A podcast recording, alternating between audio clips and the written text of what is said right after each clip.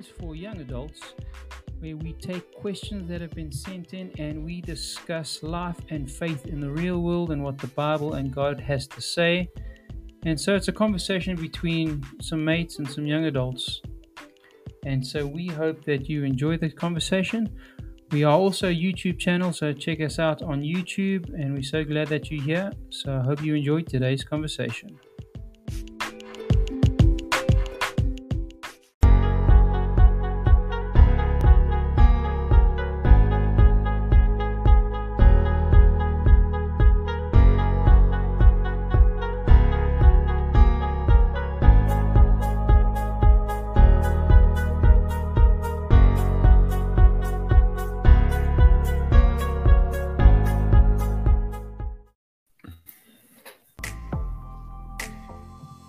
Hey, everybody, and thanks for joining us again today. And on today's 411, we're going to be talking of the snake, the serpent in the garden.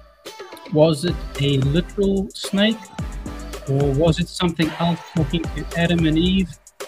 And as usual, I've got my good friend Steve, Jason, Trist with us. Sis will hopefully join us What's a bit up, later. Hey, guys, good to have you again.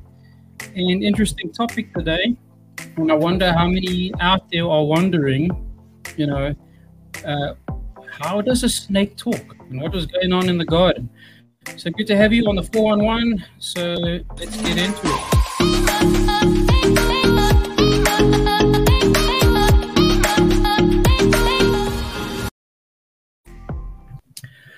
So, Steve, you did a video a couple of weeks ago on our Glad You Asked series for our church, bringing up this this question: snake being is the snake literal? Is it a literal snake? Is it a figure of speech?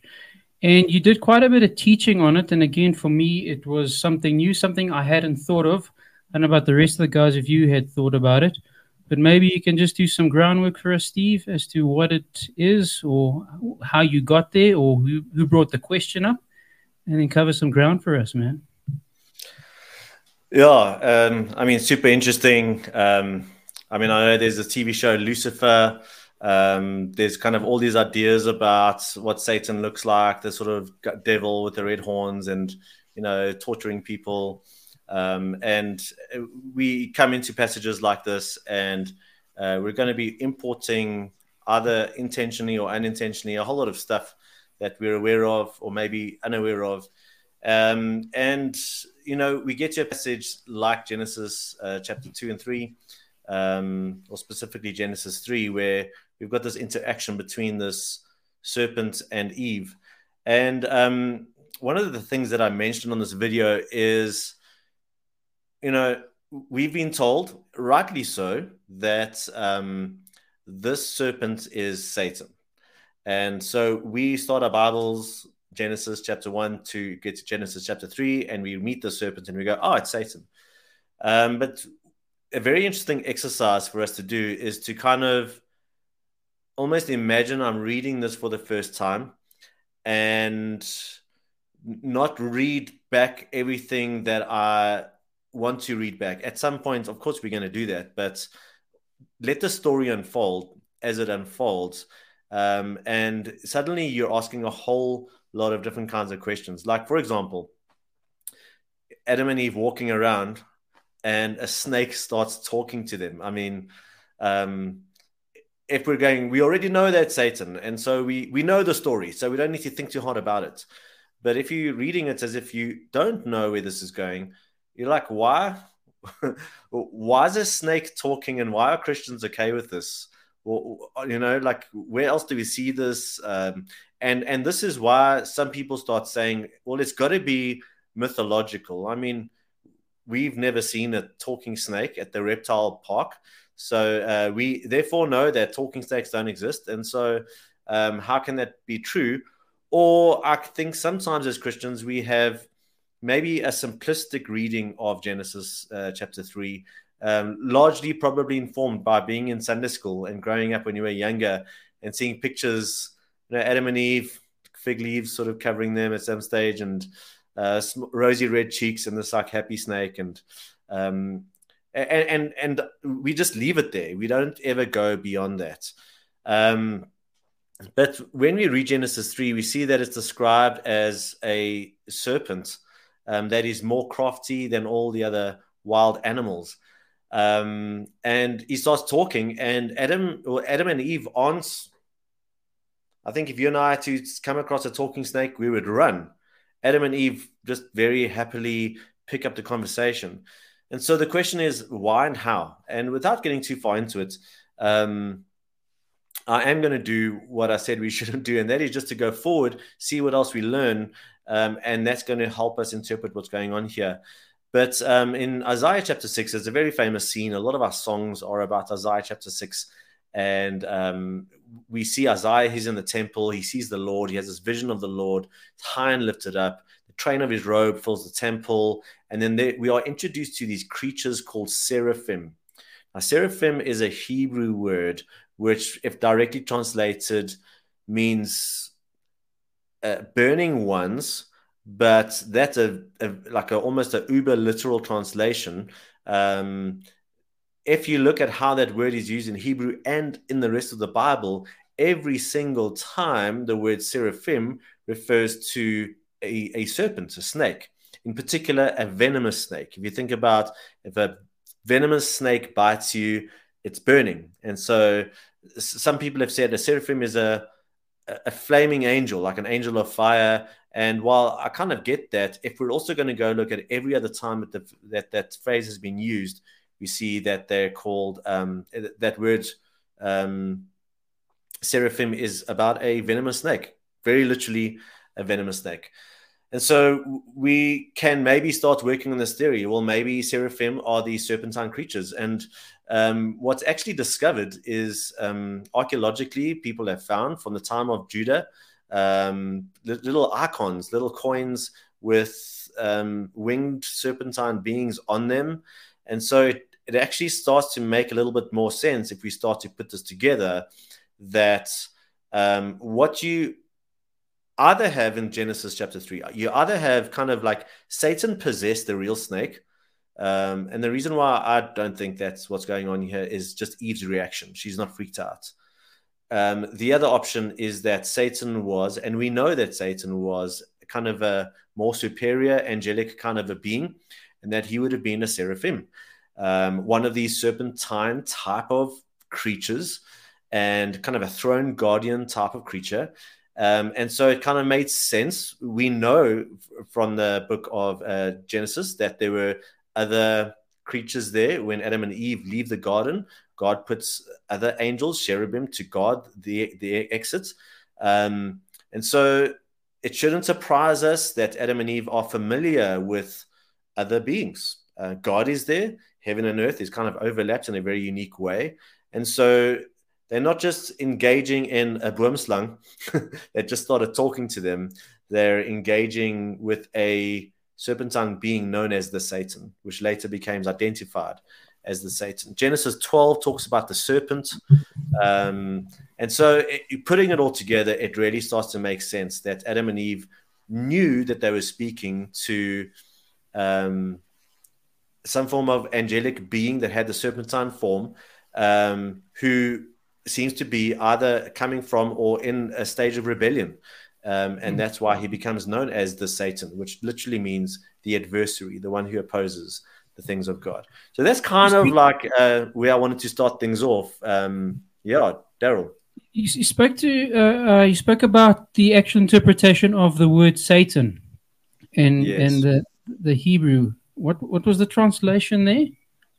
It's technically it's the adversary. Um, and and and really just like you and i can talk about someone opposes me or someone's my adversary um, mm. the word is used in a very um, what's the what's the term non-personal way so mm-hmm. um, the word satan if you looked up the word satan in the hebrew bible you would see that humans are often described as satan not because they're satan or because they're possessed by satan but they're they're an adversary in that moment. Now, this might freak some people out. Hear me out. There's at least one occasion where God is described as a Satan, not because he is Satan. Hear me clearly. Not because he's Satan, but he is acting as an adversary to somebody else at that period of time. I can't remember the exact exact context, uh, but he is opposing something, and therefore the Hebrew word available to them is he's being an adversary. Um, God often opposes us, right? And so that's what they're saying. The difference with this being is that the Hebrew word ha always comes before the word satan. Hebrew is the definite article the. So, whenever, if you look at Job chapter 1, Zechariah 13 and 14, whenever this particular being is mentioned, he's called the adversary, not just a adversary. He's not just in the act of being an adversary, he is the ultimate rebel, he's the ultimate adversary. Maybe I can, um, yeah, I just think of kind of our growing up in Sunday school, and then like even my parents who are not necessarily uh, involved in the church, and like they could have told me the story about the snake and and the garden, and I can I can think quite clearly of, um, yeah, just times in Sunday school when I'm thinking, oh, there's a literal snake talking to a woman, and as a kid, I can't click that there's anything wrong with that. And then I think as you, you get older and you revisit um, Genesis, you see like this is peculiar. And then the snake seems to be walking, and the snake's now talking, and Eve's responding. And then, especially after just what you shared on on the depth of your video that it's it's probably an angelic being. Uh, uh, so, Steve, my question, I think, like just to predate the snake, was so we had the fall of man in in Genesis two, or Genesis three. So, do you think yeah. that um, uh, the like the disobedience or the fall of the angels, where where they turned from God, happened before?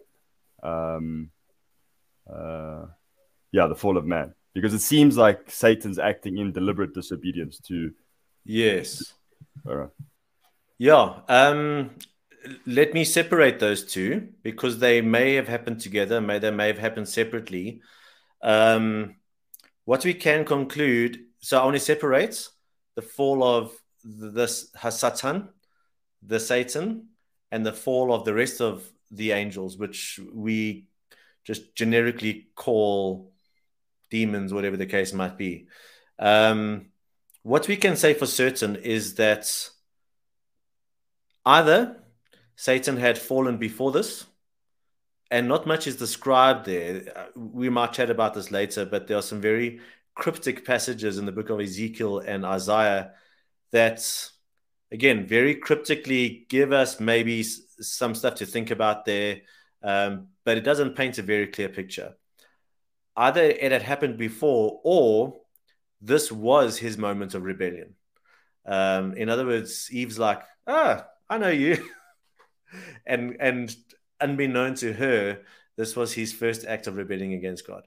Um, we don't actually know any more than what I've just said.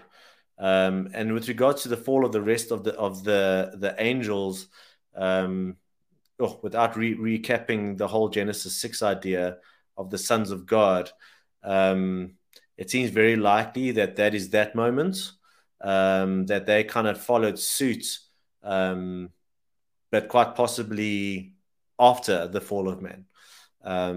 But again, beyond that, we're actually just doing some educated guesswork here. Steve, can I hop, hop in here, Jay? Sorry, man. Yeah. Steve, a question I've kind of grappled with often, and I even had the question thrown at me with one of my um, learners, is the question of had even uh, Adam and Eve not sinned, would there be a perfect world? And my response was, I mean, for me, I, I grapple with this idea of was sin really innate in human beings, or was it actual actually the the serpent tempting them. In other words, if the serpent wasn't there to tempt them, uh, would we be born sinners? Would we have that in our DNA? Um, I don't know if it's something to think of. Like, I don't know if, if, if Adam and Eve didn't sin, would, would Cain and Abel sin? Mm. I, I just this idea of is sin part of the human condition or is it as a result of the serpent uh, disobeying God? I don't know if that makes sense. Look, I mean, if you're tempted by something, like whether it's the second donut or that second look at that magazine cover, or whatever the case might be, it's always something external appeals to something internal. And so your question is was there something internal to Adam and Eve that this external reality appeal to? Um, we don't really know. Here's here's the way I've tended to think about it, and I don't know if this is a perfect answer, but if you imagine like a needle um, with kind of a negative side, a neutral side, and a positive side. Um, it seems like Adam and Eve were born with almost a neutral morality in the sense that they weren't inherently evil, they weren't inherently good. They had free will to choose to do whatever they wanted, but at the point of the temptation, them giving in to the temptation of the enemy, their you called it a DNA. Obviously, that's not a scientific term, but the inherent nature became one of uh, sinners, and every human being subsequently is born not with a neutral needle, but a negative needle. Um, and so our inherent free will is not that free because there's actually a bias within me that um, doesn't have the freedom to fully and freely choose as freely as, say, Adam and Eve did. Um, and then we get Jesus, whose bias was towards the positive. And what that means is it's not like Jesus was a robot um, and that he couldn't sin. The Bible says very clearly he was tempted in every way, just as we are. Uh, we know that he grew hungry. We know that he grew tired and thirsty. And so he experienced many of the tests and temptations that we did. But his will was orientated towards obeying God fully. Um, and so I think there's this very unique moment in history where Adam and Eve, pre sin, had this almost neutral zone, not a Christ like, Christ is better, but a neutral zone will that very quickly went to the dark side. Uh, subsequently, we inherit that nature, um, which is why we need Christ, who was fully able to conform to the will of God, and therefore our salvation is in Him. So that's that's that's fascinating. So would you like because I think of that neutral perspective as like an innocence, like there was just a, an inherent innocence. So like yes. I, I love that. Uh, yeah, I've never heard of that analogy, but I think that's actually like we, we were born with a, with an innocence that was then poised to be biased towards seeking after our own desires or being evil. I think that's that's spot yeah. on. yeah, yeah. And again, if you really had to push that hard, you might it might not satisfy every kind of biblical concept, yes, but yes, I, I, just yes. think in a general general sense, uh, that's what I think Trist was going on here. But um, I mean, you, you, you asked the question, but what if they didn't sin? Um, I think it's very likely that somebody else would have sinned. However, um, we're talking about this balance between free will and God's sovereignty. Um, we know that Christ was crucified before the foundation of the world. Um, in other words, when Adam and Eve sinned, God didn't just like face palm moment and like now what? Okay, plan B. Um, he knew exactly how things were going to play out, um, including the fall of Satan, the fall of Adam and Eve, um, and even his plan of salvation and redemption. Um, so, yeah, just in response to your question, would we have lived in like some sort of perfect paradise if they hadn't sinned? Um, and I don't think so. I think God knew exactly that that neutral position wouldn't hang around too long and eventually would make a choice and go one way. Steve, I don't know. Just what you're touching on, uh, it could be something you're going to bring up in, in future videos. And if that's the case, like, then we'll touch on it when it, when it, when it does. Then, so we, we, we're considering that God's all wise and all knowing. So in his wisdom, he allowed the fall and that sort of thing to happen. How would you like like how do you explain that to people when they're asking like then why did he just not remove the snake or why didn't he just uh yeah like that element that kept the needle always at innocence but if there's a video we can even touch that in later but look i, I think i think briefly um i mean trist you you said earlier you know would we have a perfect world if there was no evil and um as Christians, we obviously believe it, and I just want to keep this in our imaginations that um, Revelation 21 promises yeah. that for those of us in Christ, we are going to eventually inherit this perfect world. Um, but if we think about the role that evil plays, um, and I was just talking about it today a bit, and it is going to come up more. So I, would, I don't want to say too much more about it, but um, so like if I if if I stick my hand in the fire, and if I don't have the ability to feel pain, I'm going to damage myself even more. And so the pain that I'm experiencing is letting me know that there's something wrong. Uh, and that's going to save my life every single time. Stomach pain, heart pain, head pain, go to the doctor, find out what's going on. And so the pain in this world helps me understand that something is going wrong. In addition, C.S. Lewis, we were talking about him earlier, he talks about the fact that God whispers to us in our pleasures, but he shouts to us in our pains. Point being, when life is 100%, and we're living our best life now, uh, we forget about God and we tend to go into like, I'm in control of my universe. But it's when things go wrong that I start to turn back to God and, and look to Him um, in my time of need. Um, and then finally, it's just if I don't have any genuine choice. So those who are going to spend eternity with God, and I do understand there's a debate around election and free will and that kind of thing. But if we don't have any genuine choice, then was I ever did I ever truly free uh, choose God? Um, and so that setup, put that together, I think you've got. I know it doesn't answer every single curiosity, but I think you've got some powerful thoughts to go. I don't like it, but it does make sense. Um, and and at the end of the day, but this is the world we've got, and then are we able to explain the world we've got? And so, whether you look at an atheistic worldview or some of the Eastern religions, um, are they describing this reality of pain and evil and suffering? Um, and I think they fall short. And so, um, we can ask about how did we get here and why. And I think there's a couple of thoughts there, but we also need to be able to answer. But how do we explain the world we do have?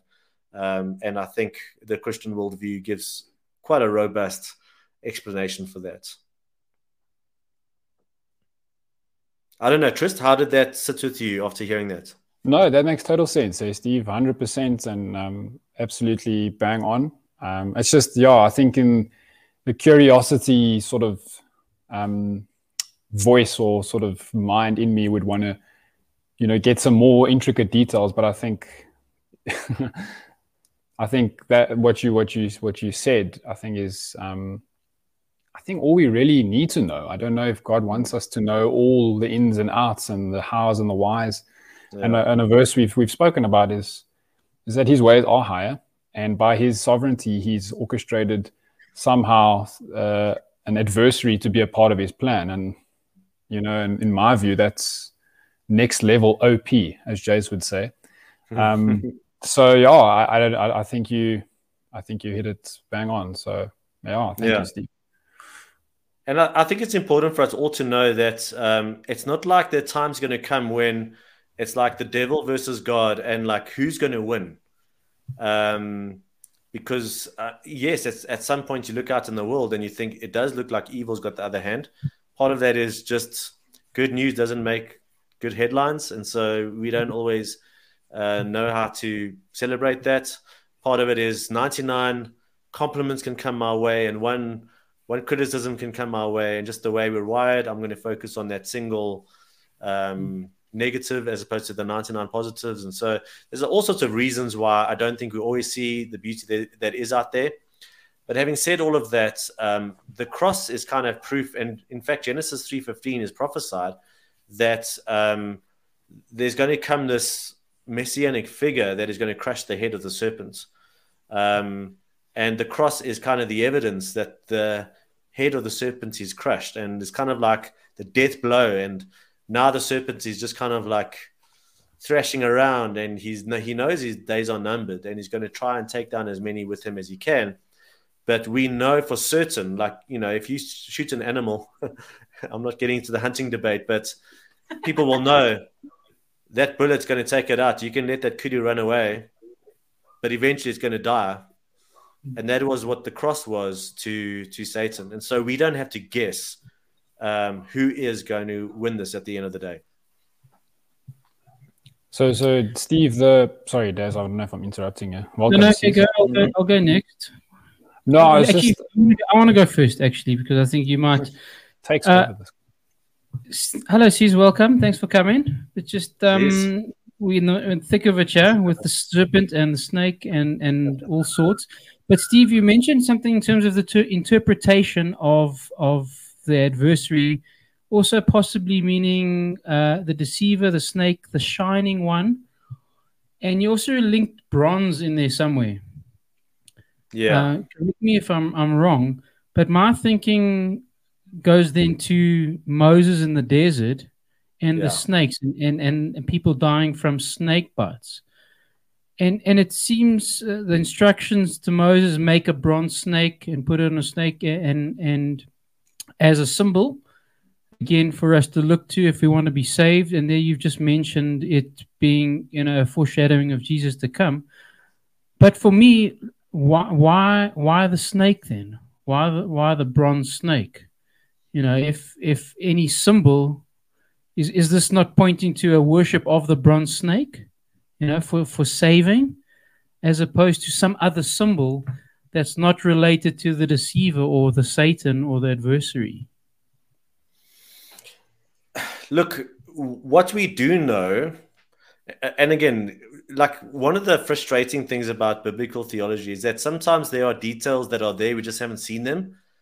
But sometimes there just aren't more details, and we just don't know what what to do with it. And and this might just be one of those cases. Um, so what's interesting? So the word for the serpents that came into the camp to bite the Israelites isn't the same word as serpents in Genesis 3. Just like we've got snake and serpent, two words meaning roughly the same thing. So Hebrews got nachash, which is Genesis 3, and um, which is more of a general term, and then seraphim, which is the um, more specific venomous snake term. And so when those ser- serpents or snakes came into the camp, um, it's the term seraphim. It's not the same term nachash, which is Genesis chapter 3 the, when that snake was raised, the bronze snake was raised on a pole, it was also called uh, nachash. Sorry, a, a, a seraph, singular. So it's not plural. In Hebrew, the ending im is plural. So it's a single seraph. So a burning one, a snake put on the pole. Um, and just to maybe like work with, Jesus actually makes this allusion. And this is where again, biblical theology at first point, at first, it's not always obvious, but Jesus says, just like the that snake in the desert was lifted up, so must the Son of Man be lifted up. And so there's this connection, this typology connection that, like, wow, this thing equals this thing. And it's not always obvious at the first level. And I think the level of interpretation we're actually needing to go in is not oh, the serpent is possibly going to be misconstrued as the Genesis 3 serpent, um, and therefore the devil, and now it's going to confuse everybody. Um, I think what the New Testament writers, at least, are wanting us to make the connection is here's this serpent that was raised up, here was God's, for want of a term, curse. He actually brought upon this plague. There was a curse brought against these people as a result of their sin then this object was raised up and it became the object that if they looked to it, they didn't have to do anything, perform anything. They just looked to it and they trusted God. In that moment, they would be healed. And so now those are the connections, the data points that they wanted to connect it to Jesus, that we are under the curse of sin. And this thing was raised up, and all I need to do is look to it in order to be saved um, and trust that God would save me in that saving moment. Um, and beyond that, yeah, I, I, I, don't know if there is something more to it. I, I haven't discovered it yet. Uh, I'm sure there's some people way cleverer than me that are deep mining um, what's going on there with the bronze serpent. Um, there are there are a couple of interesting metaphors with the not metaphors, but things going on where I do think there are supposed to be connotations towards the Genesis 3 serpents with some of the other bronze imagery. Just a, a very uh, uh, interesting one, very quickly. But uh, Genesis 3, um, in Hebrew, it's got the, the vowels, well, we've got the word nachash, but uh, the old scripture didn't have the vowels. And so you have to go to look at context to understand which vowels to put in. And depending on which vowels you put in, you either get serpent, nachash, or you get uh, the word for, uh, if, if you use it in its adjectival form, kind of a shiny bronze thing. And so uh, it seems as if the biblical author wants us to put them together. It's not either or, but mm-hmm. it's a deceiver, which is the third of the triple entendre. It's a deceiver, it's a snake or a serpentine being, and it's a shiny one, bronze, uh, uh, kind of metallic thing, and um, just total crazy thing. If you read the book of David and Goliath, um, I obviously didn't discover this for myself, but uh, Goliath is constantly being described in his bronze attire, and I think there was a literal bronze. Like I don't think it's just metaphor. He was actually wearing bronze, but it also describes how uh, there were scales on his bronze armor and so just this like layer of like here's yeah. God's anointed one defeating the serpents. I mean, it's just it's that's unreal. That's yeah. unreal. Yo. So, so Steve, I just want to yeah, just because I found that quite fascinating. So just with the ancient Hebrew, they didn't have the vowels in their letters. So Correct. depending on how depending on how we read it, that's how we'd apply it. Is that Correct. what you you're saying? So are you yeah. saying? So when you when we when you look at Genesis three, what how are we looking at it? We're we looking at it both uh, the the snake and the deceiver, or is it? So, so maybe just to go back to the first part of okay, your question, cool. um, Hebrew was a spoken language and a written language, and so for thousands of years, people would have just known like this was the form that we used. Uh, we also have the advantage of the Septuagint, which is the Hebrew Bible translated into Greek, and there we've got a clearer idea of what's going on there. Um, the vowels were only added by the Masoretes, which was 8th, 9th, 10th century AD. So we're talking like almost a thousand years after Christ. And that was because um, it seemed as if Hebrew was dying. And so they were worried that if there aren't enough uh, Hebrew speakers, we're going to lose some of the meanings of these words and how to say these things. So they invented the, the vowel part of the language, of the written language so for the most part, I'd say 99.9% of the text between the Septuagint uh, and the Masoretic text, um, we've got, we're on the money. But every now and again, for example, you go read the book of Job, which is probably the oldest written book in the Bible, uh, and you look at your footnotes at the bottom of your, your page, you're just going to see time and time again the Hebrew meaning of this word is uncertain. The Hebrew mean the, the meaning of this Hebrew word is uncertain.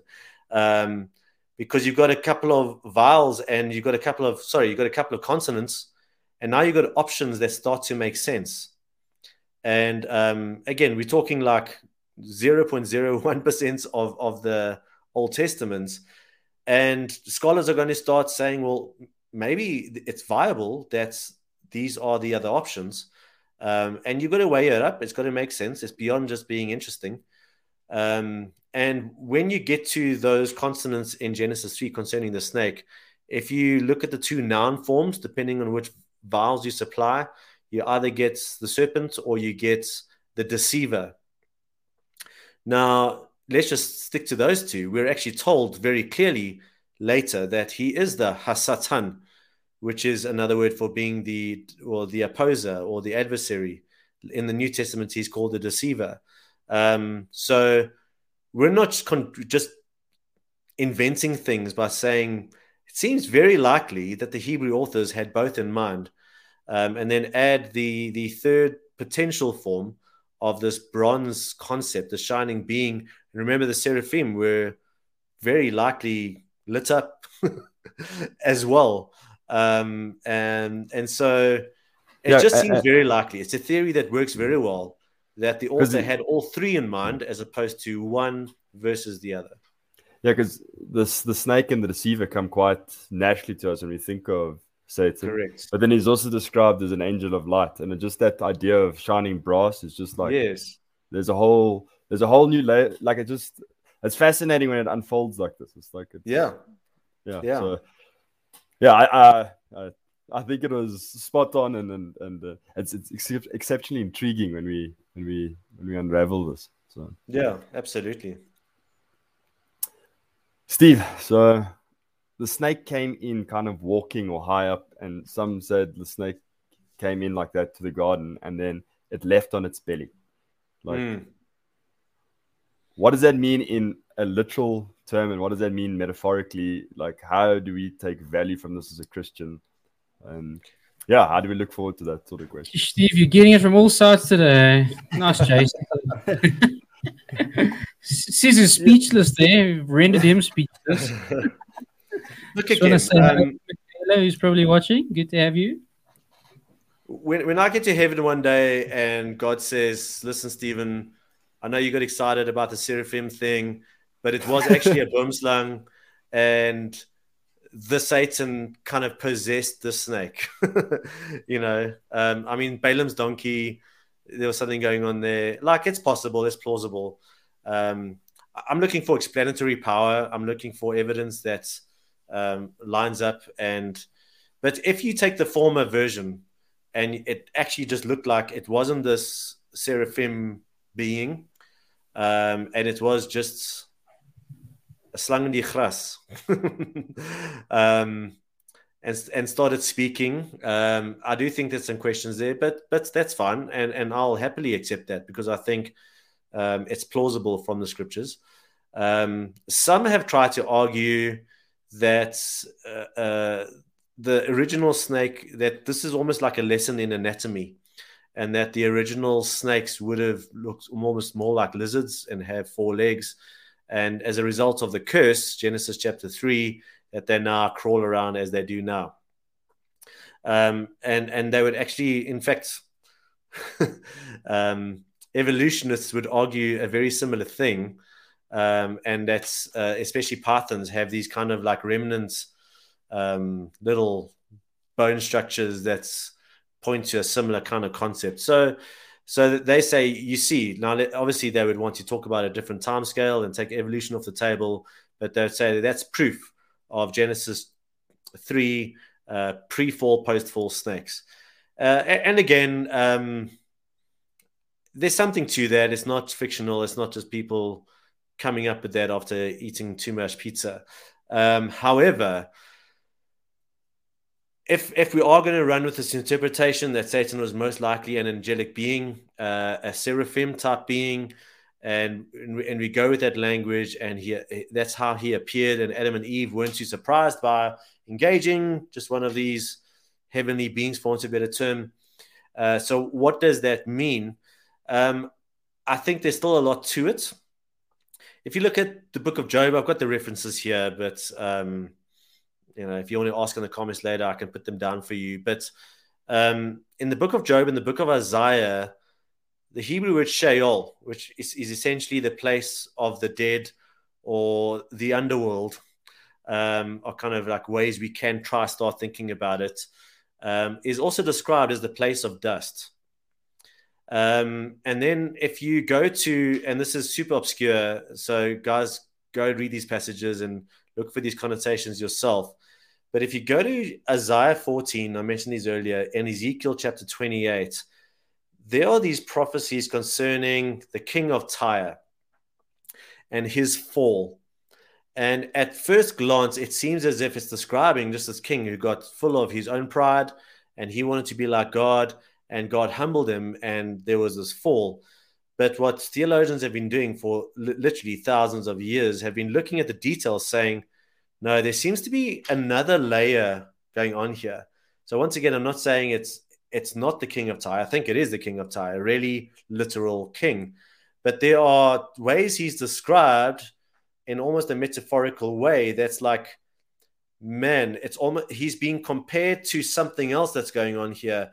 What is that something else?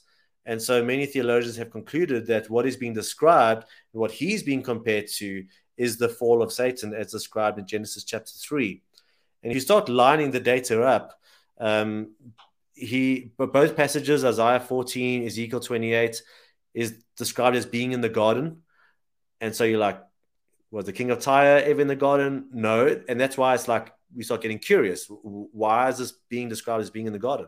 And the only other being we know that was in the garden was the serpent. Um, he's also described as being bedazzled with all these jewels. Once again, going to this idea of being reflective, lots of light. Um, he's been described as being a cherub, which is another just angel word in Hebrew. Um, and so, again, just confirmation that he's some sort of angelic being. Um, and then he's described in these humiliation terms, um, where he, uh, uh, in fact, the one verse talks about. Um, so I just kind of looked at this. So Ezekiel 28 talk, talks about him being cast to the ground and turned to ashes.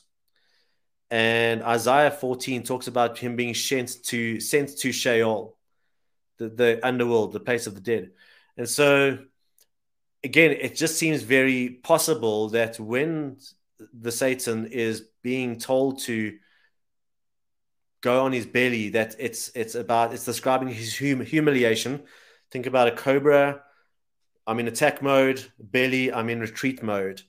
And so under just God's curse and God's sovereignty, uh, he is in a humiliation mode. He's in a curse mode. He's in retreat mode.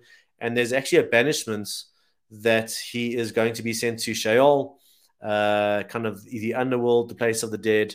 Um, and as we look at these parallel points between Genesis 3, Isaiah 14, Ezekiel 28, that just seems the most likely explanation. That um, it's less about did the snake have a, a five second evolutionary burst here um, and lose its limbs? Um, or, or is there really something more theological going on here that the Satan was humiliated, his power was shown to be weaker, his future was predicted. You know, the messianic figure will crush his head, and he is sent out of the heavenly court of God into the place of the dead.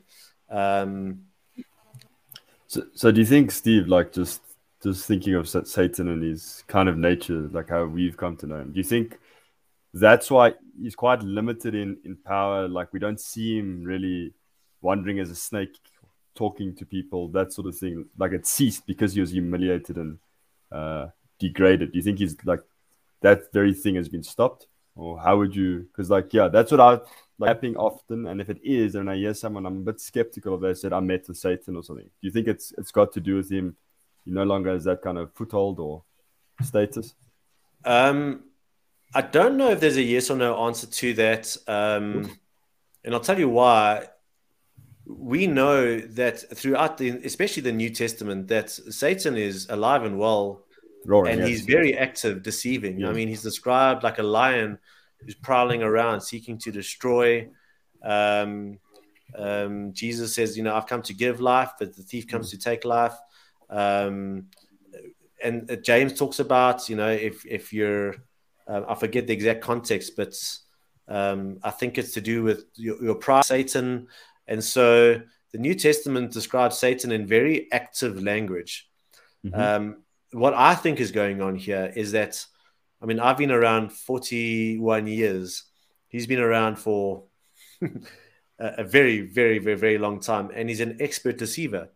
He knows how to deceive and he knows how to oppose God's people um, Adam and Eve had this category of these creatures um, that I think they were familiar with, the cherubim and the seraphim, and and so he rebels, and he didn't need to appear as anything else. He just appeared in his natural form, and he deceived them by getting them to doubt God's word.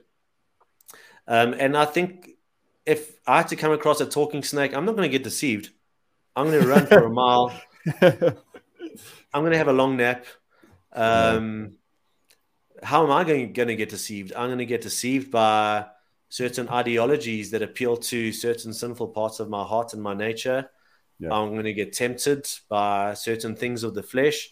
Um, and so his tactic isn't going to be to talk to me in the garden. His tactic is going to be to, um, in various forms and ways, get me to once again doubt God's word, um, to buy into certain ideologies that go against God's where God's mm-hmm. going with history. Um, and and yeah, so I think he's doing exactly the same thing, but in the way that's going to get me versus mm-hmm. um, what the context that Adam and Eve were in. So then, uh, sorry, just just the follow. Now you've had a lot then. of talking, Abram. Yeah, I know, I know. But just last you. He's been waiting the whole time. Yeah.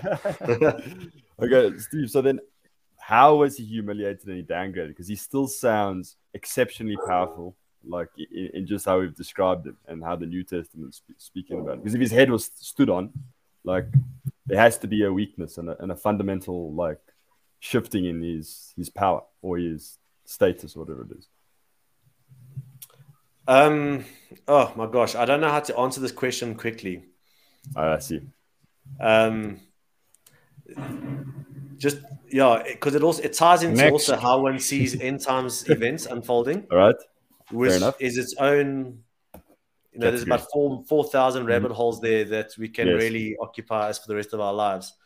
Um, but there do seem to be some limits on what he can and cannot do. Um, the cross definitely seems to be the point at which uh, his defeat was made certain. Mm-hmm. Um, mm-hmm.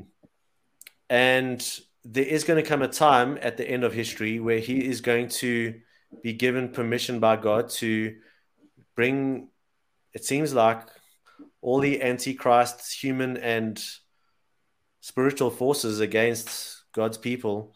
Um, and he's not doing that yet. And I can only assume it's because he hasn't been given permission yet.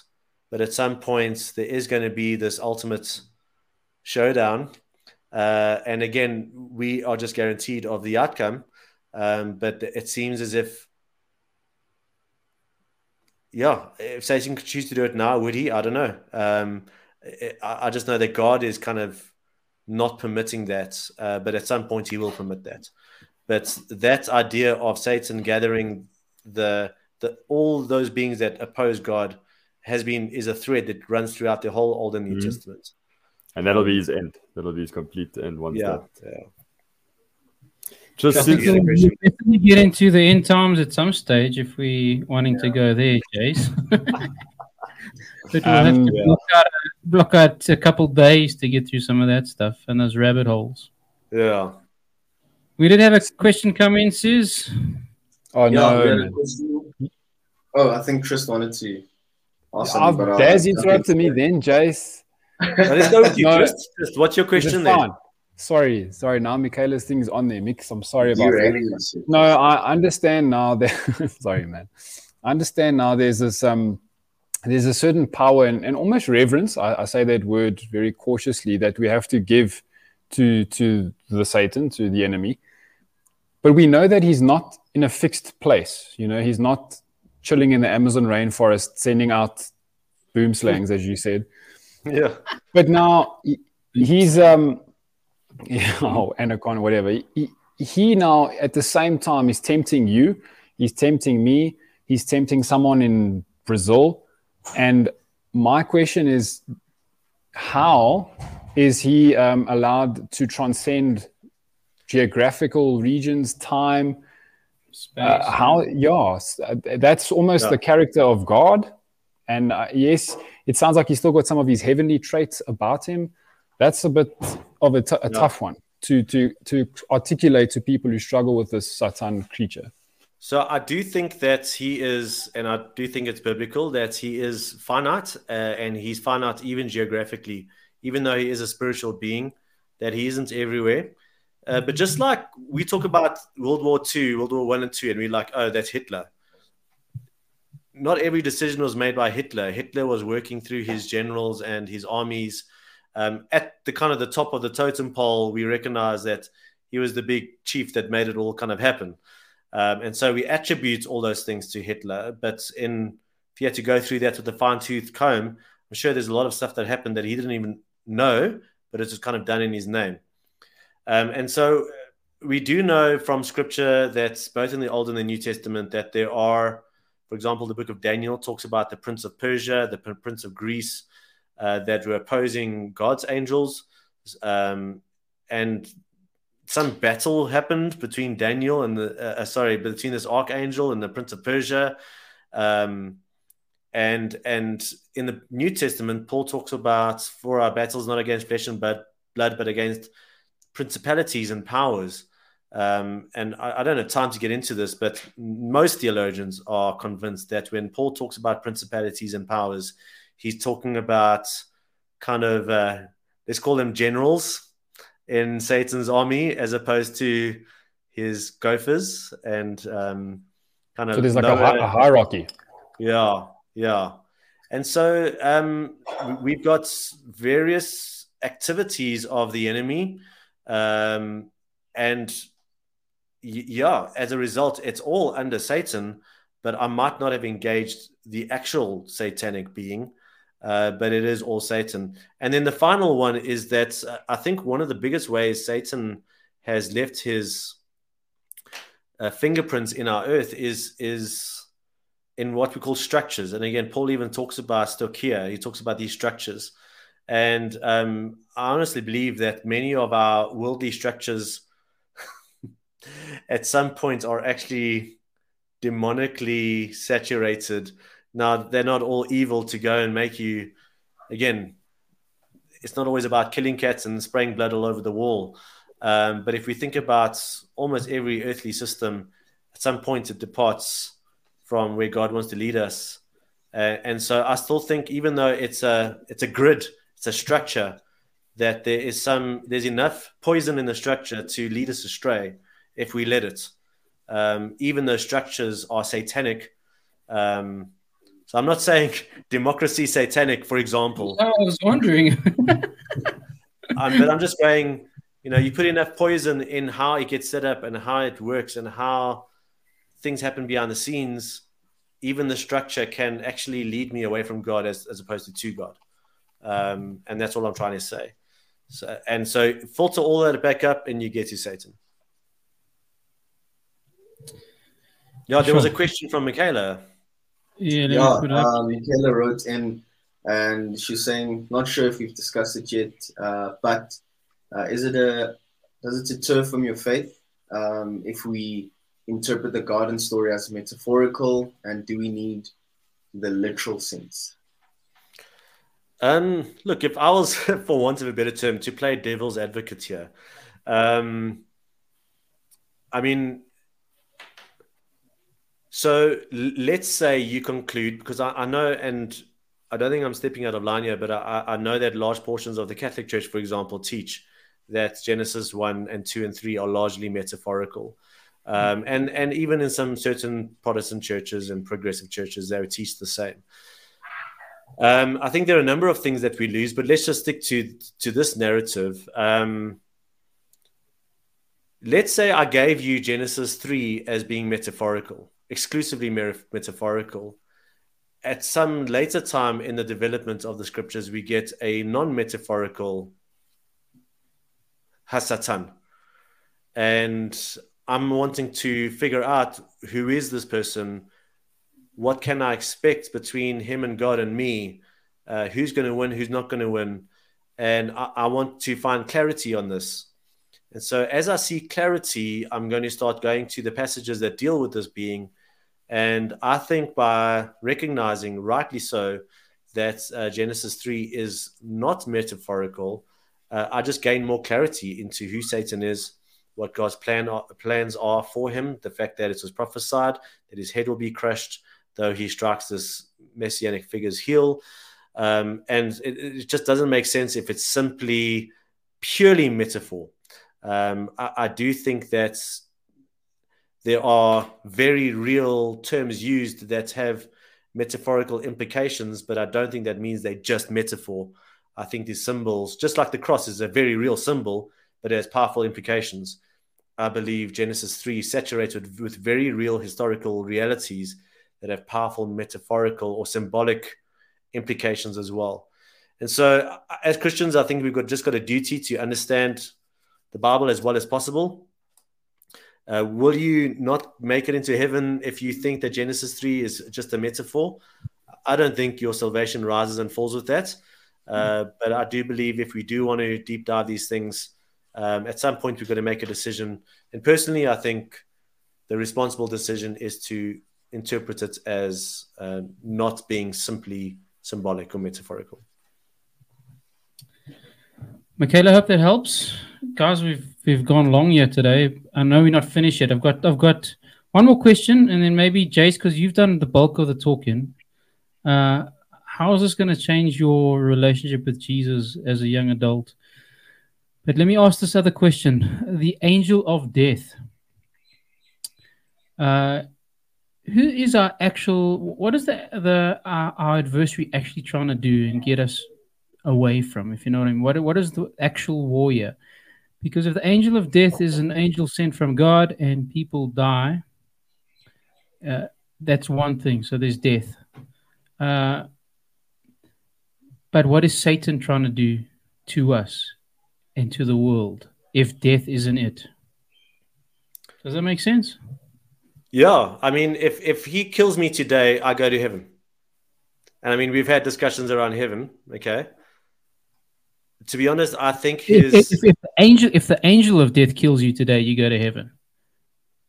No, well, if, if, you die, if if you die, if I die today, even if Satan calls the guy to jump a red robot and uh, take me out while I'm shopping, you know, even if he's the ultimate cause, I'm okay. So you're right, death, and and because Jesus rose from the dead, death is not the ultimate enemy. I can have faith that death will not be have the final say in my life. Um, the angel of death is is a very unique figure that shows up only a couple of times in the Old Testament, and um, it's it seems to be like again like you've got your army of generals and certain people have certain functions, and so this particular angel had a particular judgment function uh, mm-hmm. under God's sovereignty, not Satan's sovereignty.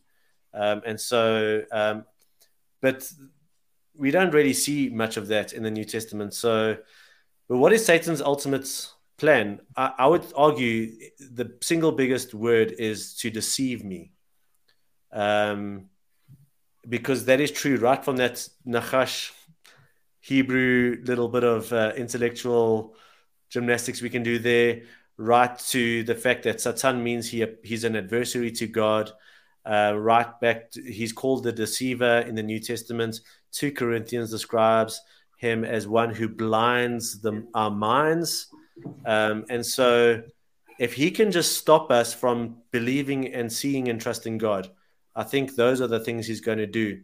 So, which is why, once again, his chief goal isn't to get me to slaughter cats and throw their blood all over the street. Mm. Uh, his chief goal is to get me to trust anything, anything, even good things, more than Jesus and his word and his truth. And so if I commit myself to being a good person, um, but in my heart of hearts, I believe I'm so good, I don't need God, Satan's celebrating. Yeah. Yeah. And so I'm this great citizen of planet Earth, and Satan's going, yes. Yeah, I think in the world we could quite easily think that death is is the enemy. The enemy's won because we've died and passed away from this earth. But it's more than that. Otherwise, the angel of death could easily be considered our biggest enemy and biggest adversary. But it's it's not that. It's it's more Correct. than that. So that's yeah. why I wanted to just bring in that angel of death. Yeah. Jace, as a young adult, how do you how do you live differently knowing this stuff? Yeah, I think one, it's it's it's very intriguing. I think just when you look at the Hebrew and get an idea of what the seraphim is and the Satan is and what his like mandate for us is like at first I said like well it's great to be aware of this like aware that there's an enemy that he really hates me and he hates that I'm I'm made in the Father's image. But on the flip side, I, I don't think it changes anything how I relate to Jesus. I think Jesus is still the same. Um, he's still the man I want to chase after. He's still who I want to become like. I still want to allow him to to change me and work on my heart. And um, naturally, if that's Jesus' mandate, I think Satan's mandates to to come in the way of that. And so, as a young adult, aware of like just the troubles that we have, the anxieties of life that young people face with, and um, that at the end it's not the be all and end all that god's still sovereign over our lives and um, yeah he has a plan for us. So i think for me as a young adult just jumping onto board what god's plan is and what he wants from me. Sounds good. Thanks jace. Thanks guys. Been a lucky afternoon chatting intriguing stuff. And uh, yeah a lot to chew on. Uh, thanks for those who have watched and are watching. Uh, if you find any value, why don't you like and subscribe? And send in questions if you have any, because we want to tackle real life issues for life and faith, and particularly in the young adult space. So uh, we hopefully will catch up with you next week. Not be blessed and see you guys soon. Cheers, everyone. Thank you for tuning in to our podcast. Again, hope you've enjoyed the conversation. If you have any questions, feel free to send them to us. We'd love to chat there, chat about them. Do have a look at our YouTube channel. And if we've brought any value, won't you like and share this with your friends? And we can't wait to see you in our next episode. See you then.